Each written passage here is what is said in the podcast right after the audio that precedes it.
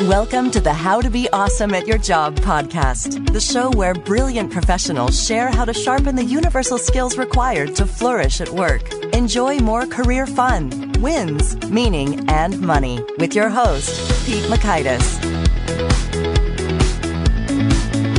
Hello, and thanks so much for joining us here for episode 348 with Diana Kander. Diana is talking about how curiosity makes all the difference in learning, growing, developing, staying relevant, innovating. So many good benefits. So you'll learn one, why uncovering blind spots is such a rapid path to progress. Two, four key questions to expand your curiosity. And three, the importance of failure metrics. So if you'd like to take a look at the show notes or the transcript or the links to items we've referenced here, it's on over at awesomeatyourjob.com slash F348. Now here's Diana's story. Diana Kander is a sought after keynote speaker who has trained many executives in Fortune 1000 companies to be more innovative and to inspire employees to think more like entrepreneurs. She's the author of the New York Times bestseller, The All In Startup, a novel outlining lessons for launching a successful business. The book has been used in over 70 colleges to teach innovation and entrepreneurship. And she's also the author of The Curiosity Muscle. Diana lives in Kansas City, Missouri with her high school sweetheart and husband, Jason, and their awesome son, True. Thanks to Diana for spending some time with us, and thanks to our sponsors. Check them out. And now here is Diana. Diana, thanks so much for joining us here on the How to Be Awesome at Your Job podcast. I'm pretty excited to be here. Any chance to become more awesome is a, is a great thing. agreed. Agreed. Well, I understand you're doing some work in becoming awesome at doing a handstand. What's the backstory here? That's right. Well, actually, the backstory is writing the book that we're going to talk about today. But I learned that there's a simple process to allow yourself to do pretty much anything you can set your mind to. And once I accomplished one task of doing a plank where you're like on your tippy toes and your elbows, uh, as part of writing the book, I did a plank for 11 and a half minutes. No kidding. A, it was like a crazy thing for me. Like Whoa. I couldn't, I couldn't do more than a minute and a half before I started. And so then once you accomplish like one impossible feat, I was like, what else can I do? you know, what's the what's the next most difficult thing I can think of? And for me, that was doing a handstand. So my 2018 goal has been to do. I, am like a very uncoordinated person. I, have fallen just from sitting before. I have trouble just walking. So for me, being able to find inner strength and and center like that uh, was just a very exciting opportunity. So that's what I'm doing 2018. Yeah. That's fascinating. Well, why don't we start right there? What is the process by which you can learn to do anything? So, I learned in writing uh, my second book that if you want better results, you just have to ask better questions. And the way that most people approach a task or a goal is they're going to try their best and hope for the best. And that is not how you get exceptional results. That's not how you get to a 10 minute plank. That's never going to happen if you just decide that you're going to practice planking every day, even if you have the habit down, you're not implementing the right practice. And so, what are the questions that you can ask in order to implement the right questions? And what's funny is, I didn't write a personal development book. I wrote a book on how big corporations can stay in business once they're successful. But all of the lessons that apply to large organizations trying to become more curious and understand their customers and, and reach their own large goals, they're just as applicable for individuals trying to reach crazy goals like doing a 10 minute plank or a press handstand, which is what I'm trying to do. Yes. Okay. So if you want better results, ask better questions. And, and so the book is called The Curiosity Muscle, right? Just to, right. to, orient everybody. And, and so uh, let's continue this thread for a bit. So, uh, what would be some examples of, of lame questions and, and what are, are great questions and, and how are you upgrading the questions you're asking in the instance of the plank or the handstand? Sure. So like I said, most people start out they're gonna they're gonna do their best and hope for the best. And the very first and most important question you can ask is, what are my blind spots? What do I not know about what I'm doing that I should be doing? And for my planks, it was going to people who are professional plankers, done world breaking uh, planks. Which do you know what the world record for planking is? I, I sure don't. What is it? It's eight hours and 10 minutes. Oh, what it sounds just crazy, right? And it makes 10 minutes sounds like nothing. And so, what are those people doing that I'm not doing? And what I learned from understanding their routine and their practice was that there are certain muscle groups involved in holding a plank that I didn't know had anything to do with it. So, like your glutes are very involved in holding a plank. They're actually super important, but that didn't make any sense to me. Your shoulders are a very important muscle group. And so, in addition to practicing planks, I started working out these specific muscle groups and it doubled my time without even really doing anything different. And then understanding other blind spots that I had, like things that I didn't know about when I was trying to hold a plank of what these people were doing that I didn't even know about, that was a very important question. So that's question number one. Okay, so what do I not know that I should know? Yeah, like most people think of their blind spots as their weaknesses. Like, oh, I know I should be doing this, but at work, like I know I'm not good at this. But that's not what a blind spot is. A blind spot is something that you think you're already doing well that you're actually doing terribly. And all of us have blind spots in our professional practice it's just that we don't have the guts to to get the feedback to to find out what those things that we're doing that are actually sabotaging our professional growth. Yeah, yeah, and, and, you know it's interesting. You mentioned guts, and that's what it takes to to get that. But in another way, it sounds like it'd be more fun to learn some things that you had no idea than it is to just beat yourself up about not doing the things you know that you should be doing. Well, the thing about blind spots is finding out about them on a like it's super fun when you're planking you're like oh that's interesting but when it comes to your professional skills and what you're doing that is frustrating your customers it is not fun. It actually is like quite painful and embarrassing right? Because you're going to people and you're saying what is it that i'm doing in my business that is unsatisfactory? That actually i thought i was doing well but isn't good enough. Or what is it that's frustrating you about whatever it is that i'm doing? And and hearing those uh, responses can be quite crippling. In fact, as I was writing the book, one example of trying to get this understand your blind spots is I sent out a copy of the book to some close friends who I could trust to be honest with me. And the email I wrote to them was, you know, there will be a time when this book is published and I need you to give me positive feedback on it, but this is not that time. Like your gift of friendship to me right now would be to tell me all the parts that don't make sense, that are confusing, that you, you don't like these characters, you don't like the storyline, you don't understand the point I was making, and tell me all of those things. And then I went around town just collecting like one insult after another. And I had this one really great friend who wrote me this email that while I was reading it, I like subconsciously started getting into the fetal position because it, it hurt so bad, the feedback that I was getting. But every single one of those feedback sessions made the book a much, much better product in what it is today. Yeah. So, all right. Well, well, maybe we should get oriented to to the big picture here. Sure. And, and we'll, we'll, pursue some more of these these practices. They're just so fascinating. They, they get me hooked in. So, what's the the main point behind the curiosity muscle? Sure. Uh, point is that our success sabotages our future growth.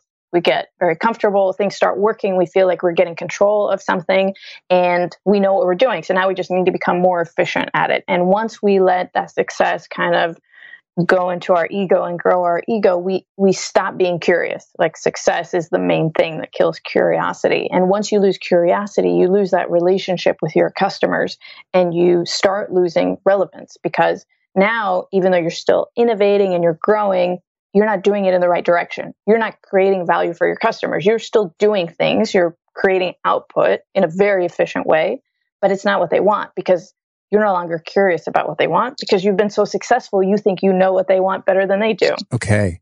And so if we're no longer curious about we're still doing things, what's what's fueling our our doing that instead of curiosity. So I guess curiosity was getting us there before. You were, you were fascinating. What do they need? What do they want? How could I be of, of, great service to them? How could I crush it for them? And then you're now what's fueling the the next stuff. Think about getting to the peak of a mountaintop and what's feeling you at the top of the mountaintop is like the fear of falling down, the need to keep achieving and to keep growing. Like for a lot of organizations, they become focused on quarterly results or just growth for the sake of growth.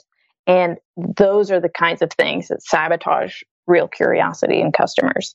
Okay, yeah, that, that, makes sense. And it's sort of like, you, and you've got something to lose at that point. When you're at the top of the mountain, you could lose your life, or if you're a huge business, you could get sued, you know, for millions of dollars. So let's put in all kinds of processes and rules and and requirements to to mitigate risk and and, and whatnot. Or you could have your your stock price plummet because you you didn't hit your quarterly earnings guidance. So you've got all these fears that are, are fueling you instead of the curiosity. Sure. Well, every dollar you make is a reason not to change anything, right? So as long as you keep making money, you're like, let's just keep this gravy train going. And that's where the danger is. You're not constantly looking to disrupt yourself or the next thing that customers want. And their wants and needs are constantly and evolving. And they're going to evolve away from you. And you won't recognize it because you don't have that kind of relationship that you once did. Yeah. Understood. Well, well so then what's sort of the antidote? How do we keep curiosity alive and flowing and, and, and getting the good questions going? Sure. So think about curiosity. Like the best definition I've ever heard of it is the space between what you currently know and what you want to know. Okay. So mm-hmm. when you first start out in a business, that space is rather large. But then once you become successful, there's like nothing there. You just walk around all day being like, I know everything I need to know. Like I'm pretty awesome. And the secret to becoming curious is to increase the space between those two things, right? Between what you know and what it is that you want to know. And so my co-author Andy Frum and I came up with these four questions that you need to master in order to increase the size of that space. So the questions are what are your blind spots as they relate to your business and the things that you're creating? Are you spending your time on the right things? What can you experiment? Like I know you've been very careful deciding what you're going to spend your time on, but how do you know if you were wrong in that decision?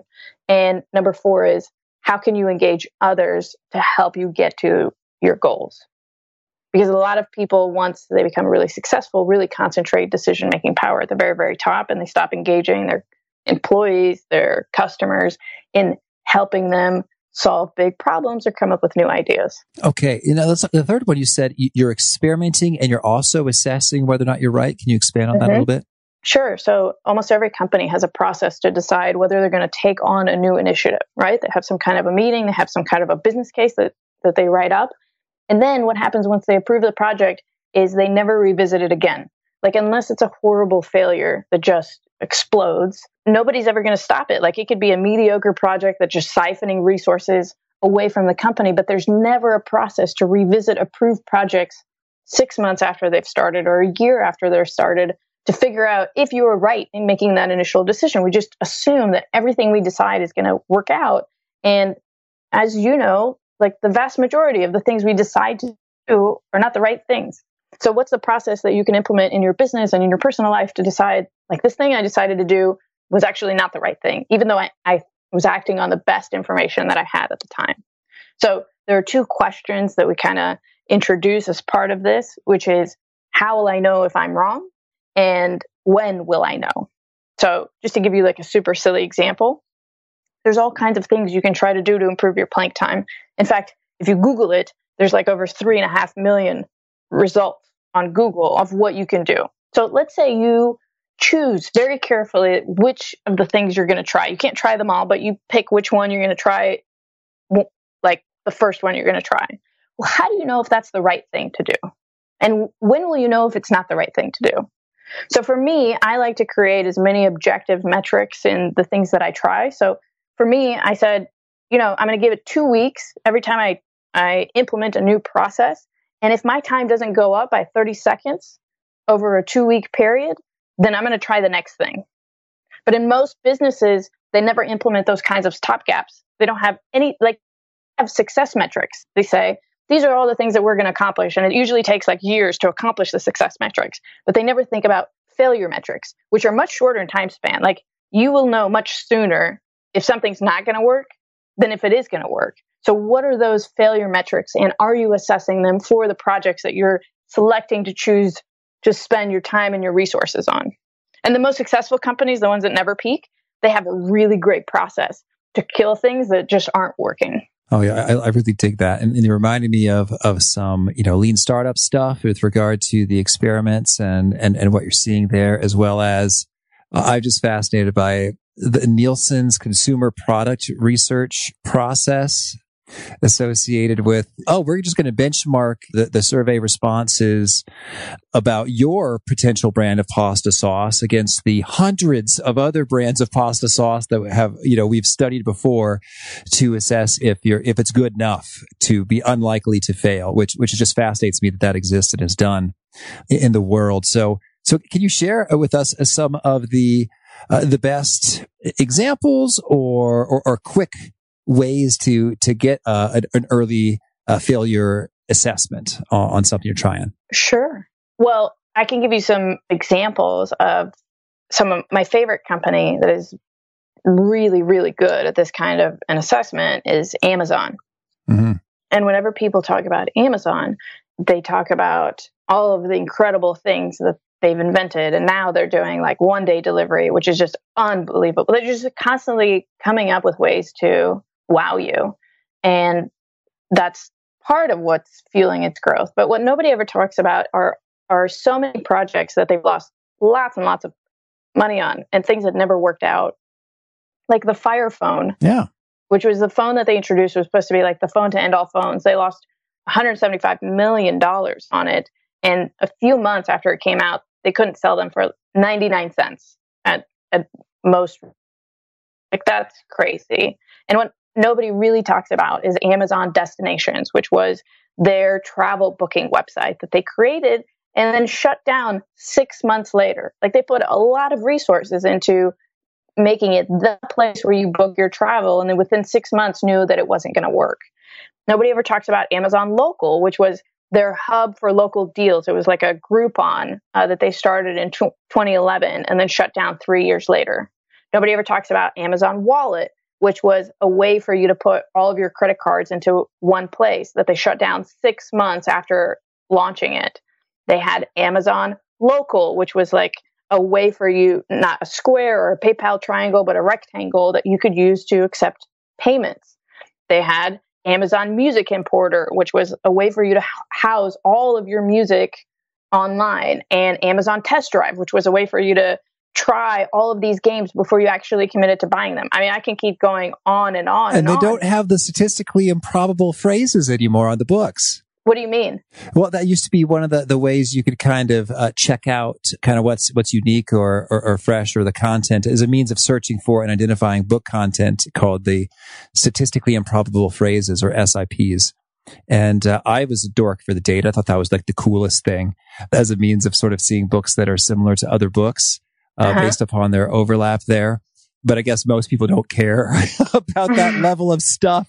And so they, they've killed it. Well, I think I'm probably happy that that doesn't exist anymore just for my own for my own books. But you know, nobody talks about all of these things that they had and then shut down. And what they think is that Jeff Bezos is some kind of genius who comes up with these big ideas and then everything that he says works out. But he's not a genius. He's a human being just like all of us. And a lot of his ideas and the ideas of people working at the company don't work out. What they have that most companies don't have is a process to kill projects when they're not working.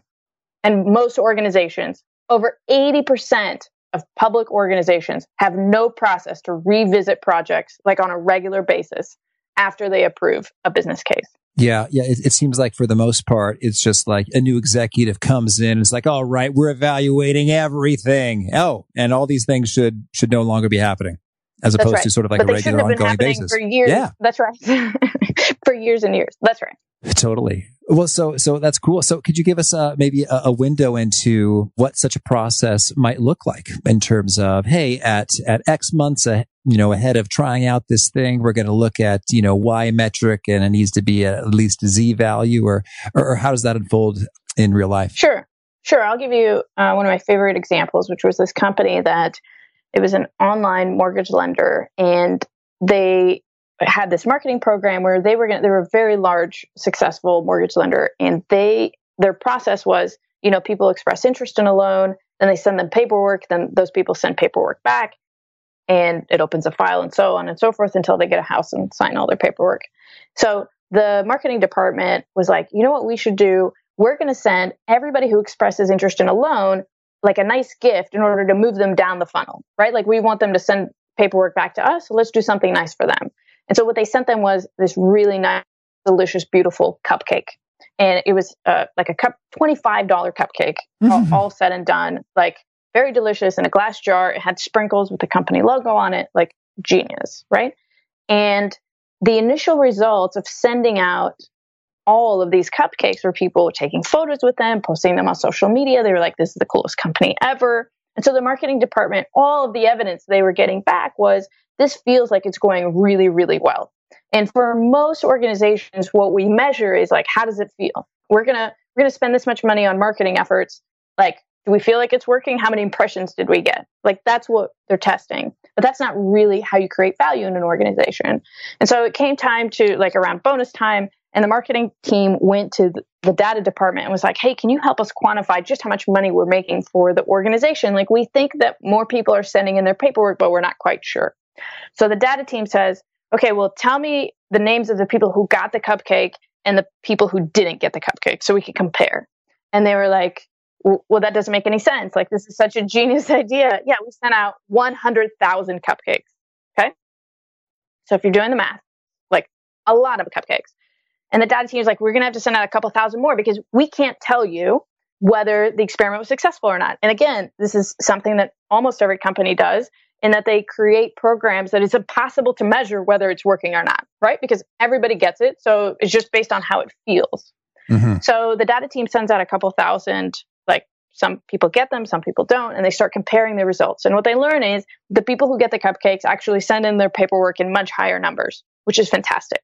But the data folks kept watching what happened to those people, and the ones that got the cupcakes sent in their paperwork in much higher numbers, but actually closed their loans in lower numbers. And in total, there's actually no difference between uh, in their total closes between whether they got a cupcake or not. Right? So people who got a cupcake, they felt bad that they got this really, really nice, expensive, delicious thing. So they were going to do something. And that something was send in the paperwork, even though they weren't planning on taking out a loan.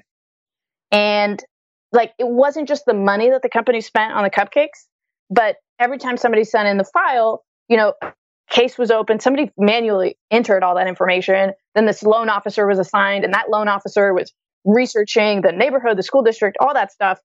And so this company was spending millions of dollars on a project that felt really, really good, but was actually siphoning resources away from the company. And so this is a perfect example of how you should also be measuring failure metrics. So okay, we're going to implement this new initiative that's going to help our customers. Great. How would we know if it's not working? And when would we know? So those are two important questions that you would a- add to any business case process and then revisit, you know, every time you if you have one of those meetings on a quarterly basis or a monthly basis, you just revisit projects that you've approved before and look at the failure metrics to see how they're going. I love that. So we talked about the questions, we talked about process. We talked about thinking about it differently and ensuring that you're ongoingly revisiting stuff and, and seeing if it needs to get killed. So I'd love to kind of revisit the point associated with just the being able to stomach it. You know what, what's what's coming back. Do you have any pro tips on on how you develop that uh, resilience or, or thick skin or or whatever you'd call it, so that you can go there? So there's nothing I can say that's going to make it hurt any worse. Like I literally teach on this stuff and write on it, and it still hurts me a lot. Like I still like getting compliments every time I speak, but I know that I'm not going to get any better if I don't hear the do betters or the blind spots. So I try to think about that kind of feedback like weightlifting. So if you go to the gym and you pick up a set of one pound weights and you do all of your exercises with those one pound weights, you're going to feel really good. Like zero strain, zero sweat, right? I mean, yeah. You're not going to feel anything and you're not going to get any stronger, right? If you want to get stronger, what you need to do is pick up weights that hurt your body to pick up eventually. So I try to think about that kind of feedback and those kinds of blind spots that I'm learning about as things that actually make me stronger.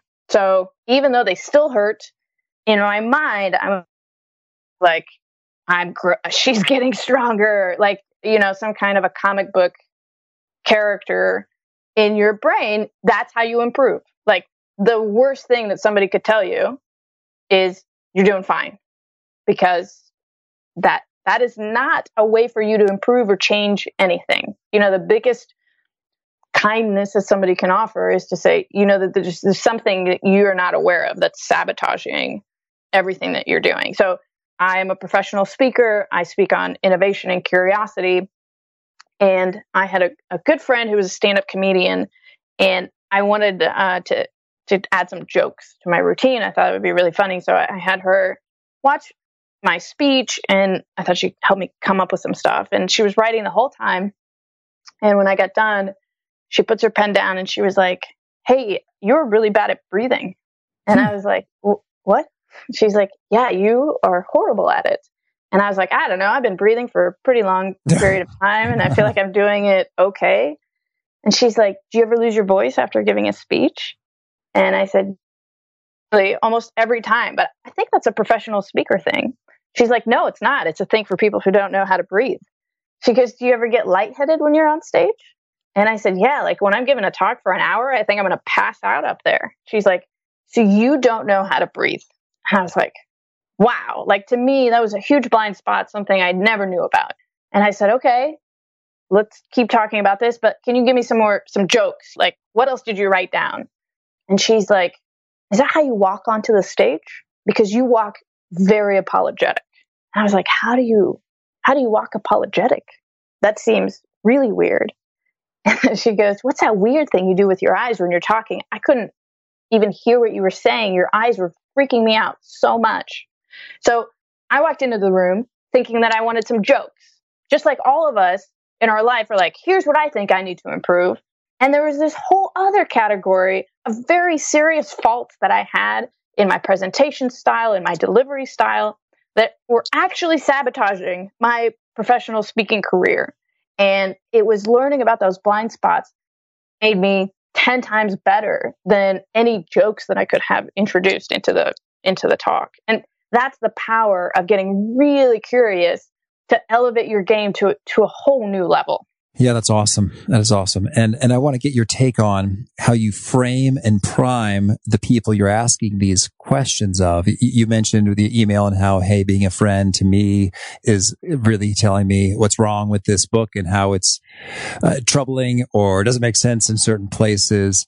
So that was a, handy way you did it there. Uh, do you have some other perspectives on how when, when folks are asking for feedback, how could they ask for it in a way so as to actually get it? Sure. I, I think this is a super important question. I actually wrote a whole article on why people lie to you whenever you ask them questions. And, and they're lying because they're good people and they're trying to be nice. And they're trying to give you, most people don't actually want the answers. You know, most of us, whenever we give a presentation, we walk out of the presentation and we turn to the person with us and we say, How was that? Right? Like that's the generic thing that people say.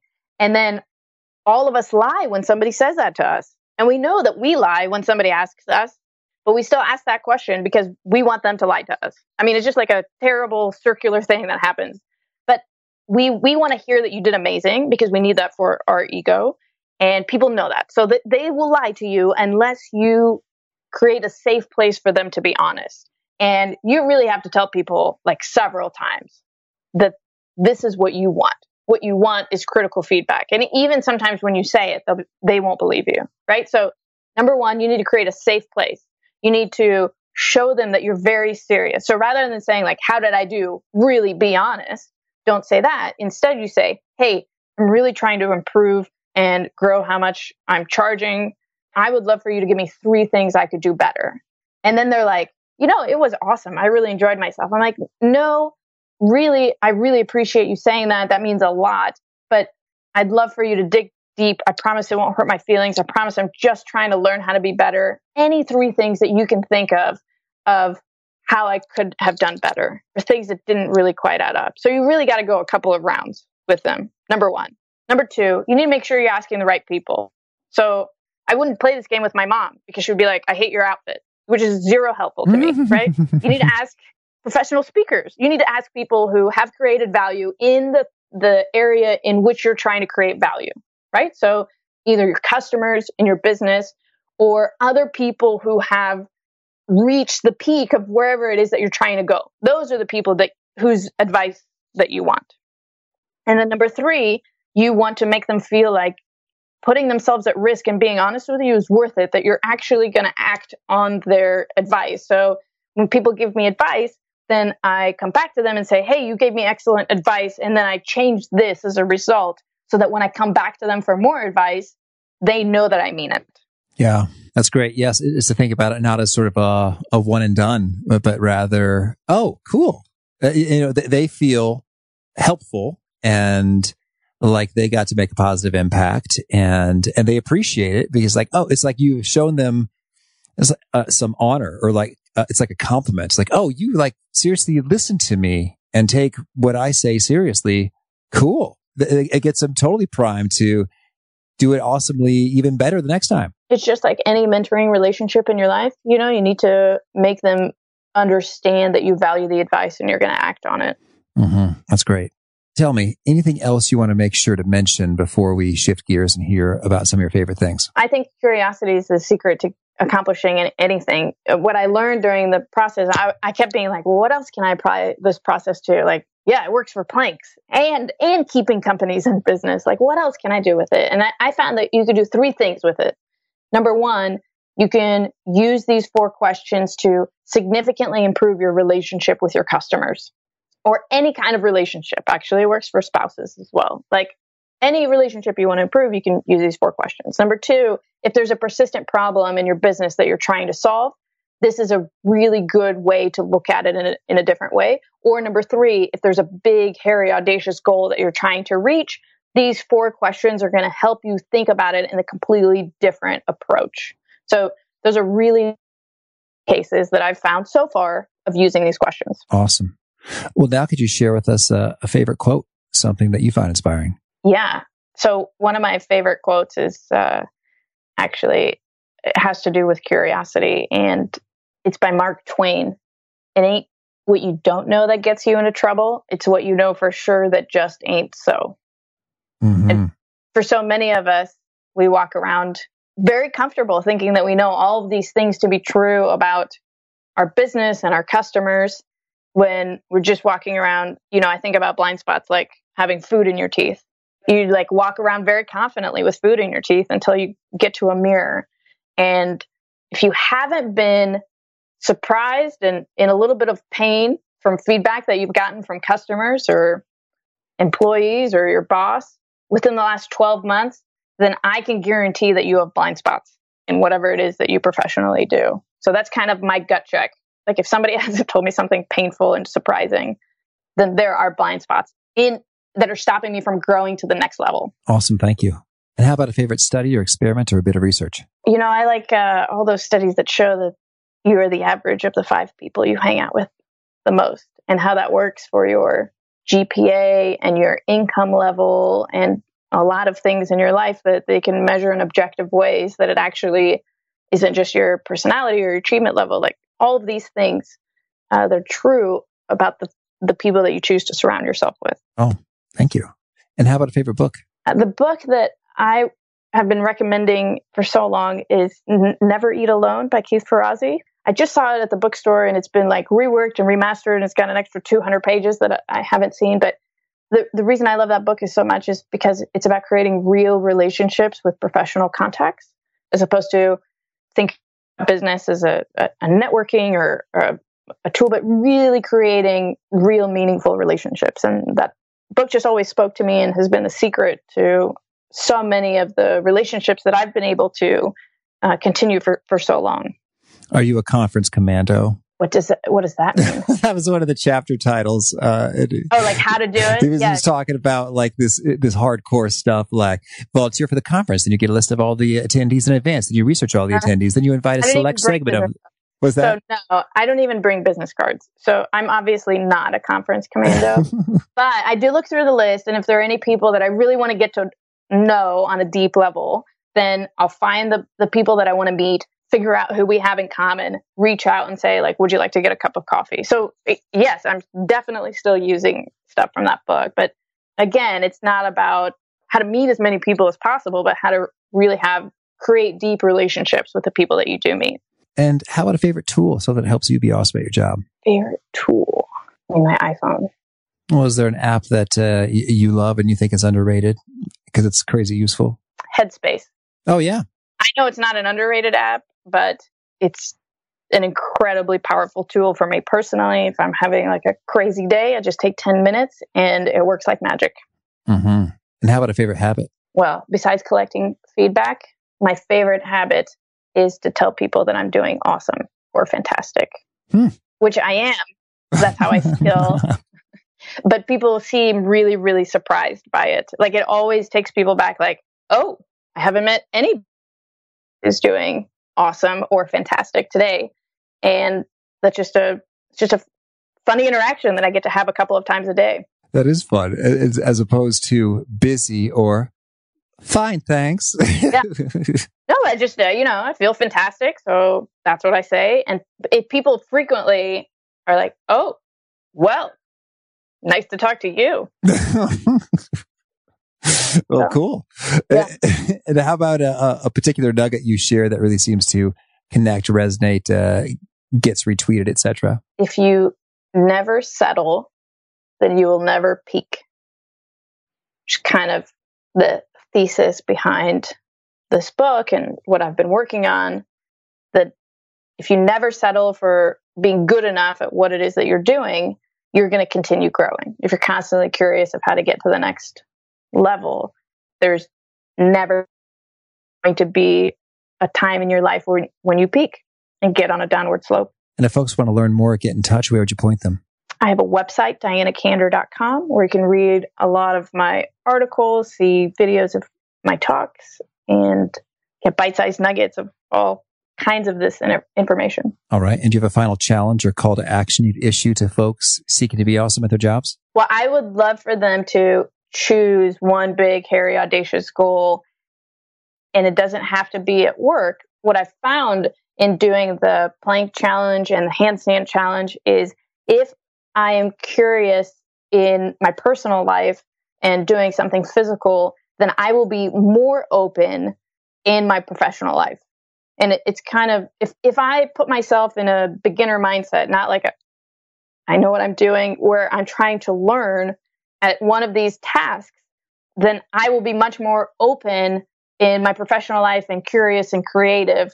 And so I try to constantly have a thing in my life where I'm totally out of my element and I'm trying to learn as possible because I find that it affects all of my work in a very positive way. Mm-hmm. Awesome. Well, Diana, this has been so much fun. Thank you for, for bringing the goods and a multitude of Amazon examples. That, that was a treat. And, and please, I, keep doing what you're doing. And, and I wish you tons of luck with the curiosity muscle and your speaking and, and all you're up to. Thank you so much, Pete. It was awesome to chat with you. I just love how Diana brought it in terms of, of getting really real about what's up with getting the feedback, discovering these blind spots. Theoretically, that sounds, oh yeah, that's a smart thing to do. In practice, it hurts and it takes some courage, some humility. And I just think that's, that's pretty powerful how she talked about her comedian friend just really sticking it to her. Like you're walking apologetically. Are you breathing all wrong? You know, these sorts of observations. And it hurts to hear, but once you know it, you can really run with it. And it kind of reminds me of when I discover that there's like a, a virus or malware on my computer from time to time. It's happened or or some sort of extra you know process or application is running and taking up resources. You know i used to get kind of upset like oh gross. Uh-oh something's wrong. I got a problem on my computer. I got a headache. I got a thing i gotta fix. Oh i feel kind of dumb. I was supposed to be pretty good with technology, right? Podcaster. But lately, when I discover these things, I get excited because I'm like, oh boy, we have just found something that once we address it, we're going to boost the, the speed, the productivity, the efficiency of this machine. So, so I consider those discoveries of, of blind spots or, or yucky things, perhaps embarrassing for the moment, but if you can really find the excitement and enjoy an opportunity within them, then, then that's all the better. So sometimes easier said than done, but uh, a little bit of a reframe spin that I hope inspires you to, to dig in and go there instead of plodding along uh, with blind spots intact for decades. And again, if you want to check out the show notes or the transcript, the links to items we've referenced, it's over at awesomeatyourjob.com slash F348. If you haven't already, I hope to push subscribe. If you do, you'll catch our next guest. It is Dr. Richard Schuster. He is talking about helping how it helps you and them in terms of your, your mental health, your productivity, your well-being, and all kinds of things that flow to making you extra awesome at your job each day. Peace.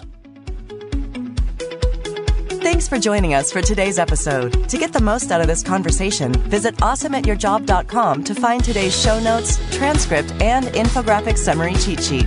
For more entertaining professional skill sharpening, be sure to subscribe to catch the next episode of How to Be Awesome at Your Job.